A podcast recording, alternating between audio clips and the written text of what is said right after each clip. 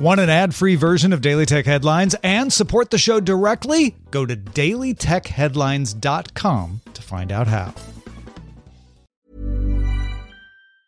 When you're ready to pop the question, the last thing you want to do is second guess the ring. At Bluenile.com, you can design a one of a kind ring with the ease and convenience of shopping online. Choose your diamond and setting. When you find the one, you'll get it delivered right to your door. Go to Bluenile.com and use promo code LISTEN to get $50 off your purchase of $500 or more. That's code LISTEN at Bluenile.com for $50 off your purchase. Bluenile.com code LISTEN. My business used to be weighed down by the complexities of in person payments. Then, Stripe Tap to Pay on iPhone came along and changed everything. With Stripe, I streamlined my payment process effortlessly. No more juggling different methods. Just a simple tap on my iPhone, and transactions are complete. What's truly remarkable is how Stripe caters to all my customers' preferences. Whether they're using cards, Apple Pay, or other digital wallets, Stripe ensures a smooth checkout experience every time. Setting up Stripe was a breeze, taking just minutes to get up and running. From local markets to global retailers, Stripe helped me expand my reach and grow my business with ease.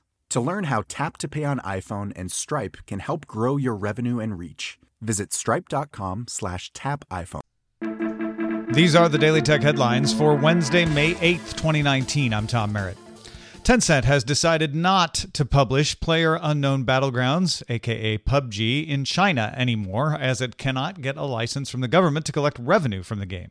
Tencent is reportedly moving PUBG users to a similar title, Heping Jingying, or Elite Force for Peace. The game is described as a tribute to the People's Liberation Army Air Force and is approved for monetization already. It has similar gameplay, background, and graphic design to PUBG, but is less violent. Players, for instance, do not bleed. China Renaissance estimates PUBG had around 70 million players in China. Amazon announced a new version of its outdoor security camera, the Blink XT2. It adds two way talk, improved motion sensing to reduce false alerts, and promises two years of battery life on two AA batteries. It's available for pre order in the United States now, shipping May 22nd for $90 and coming to Canada this summer. Google I/O is underway, and we have many interesting announcements from it, including a new initiative to enhance privacy on Chrome. The changes are at the developer level to start. Only sites that originally set a cookie will be able to access it, and third party cookies will have to identify themselves for the browser to allow them, making it easier for user settings to block them or clear them. Google may also only allow cross site cookies if they are encrypted over SSL. Google is giving developers a couple of years to adapt. Google will also launch an extension in the coming months that lets users see who is behind the ads you see in your browser and what led to them being displayed. Google announced that FIDO security keys are now available on phones running Android 7 or above at no cost. That means you can use your phone as the FIDO compliant 2FA method to sign in on Google accounts, just like you would with a physical key like a YubiKey. Bluetooth must be on for the credentials to work. Google announced the 5.6 inch Pixel 3a and 6 inch 3a XL starting at 399 and $479 respectively. Both have OLED screens, a 3.5 millimeter audio jack, active edge is back, and adaptive battery life based on typical phone usage. No wireless charging, however. They include Qualcomm Snapdragon 670 and Adreno 616 graphics cards, and both have dual front cameras and night sight for low light. Both will be available on T Mobile, Sprint, and US Cellular, as well as the once exclusive Verizon, available now in 13 US markets. Nest Hub Max is a 10 inch smart display with a built in camera that can act as a security camera, photo frame, and video player. It uses Face Match to customize things like calendar and contact depending on who sees. And you can raise your hand to stop media playing. There's also a hardware switch to turn off the camera and mics. The Nest Hub Max will sell for $229, available this summer. The original Google Home Hub is now being called the Nest Hub, and the price of that is dropping to $129. Android Q Beta 3 will introduce a full gesture based system with a thin white strip along the bottom screen, similar to the iPhone. There's also a new back gesture on the left edge of the screen. Android Q Beta 3 has a new dark theme toggle, a new focus mode, making apps you find distracting disappear, and live caption to generate captions for saved videos.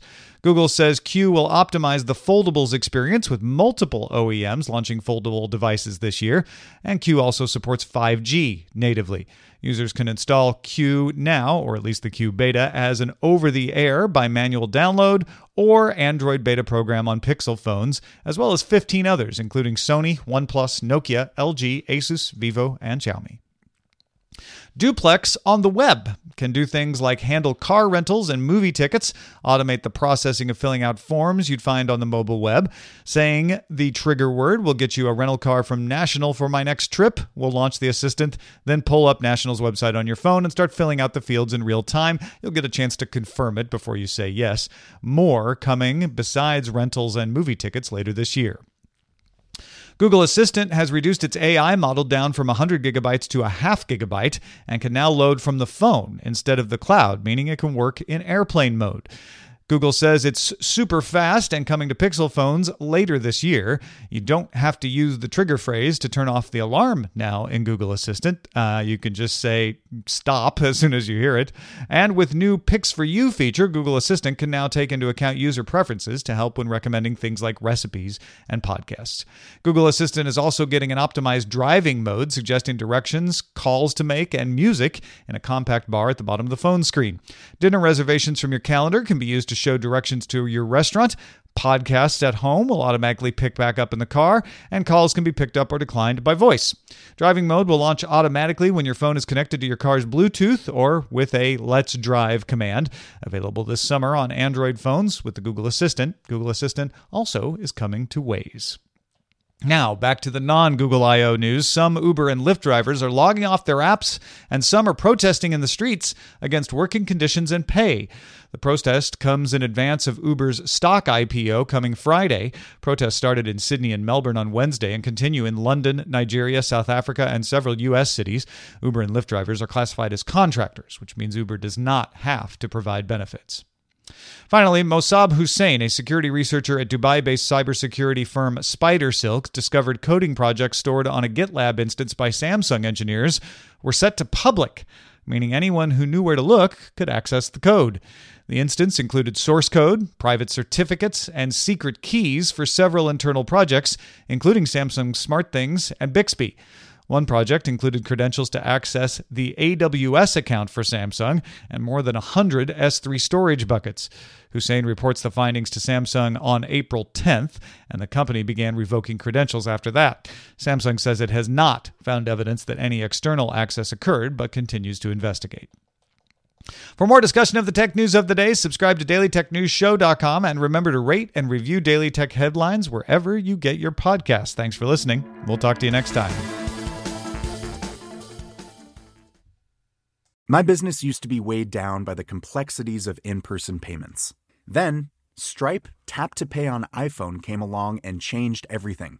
With Stripe, I streamlined my payment process effortlessly. No more juggling different methods, just a simple tap on my iPhone, and transactions are complete. What's truly remarkable is how Stripe caters to all my customers' preferences. Whether they're using cards, Apple Pay, or other digital wallets, Stripe ensures a smooth checkout experience every time.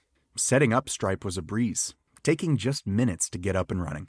From local markets to global retailers, Stripe helped me expand my reach and grow my business with ease. To learn how Tap to Pay on iPhone and Stripe can help grow your revenue and reach, visit stripe.com slash tap iPhone.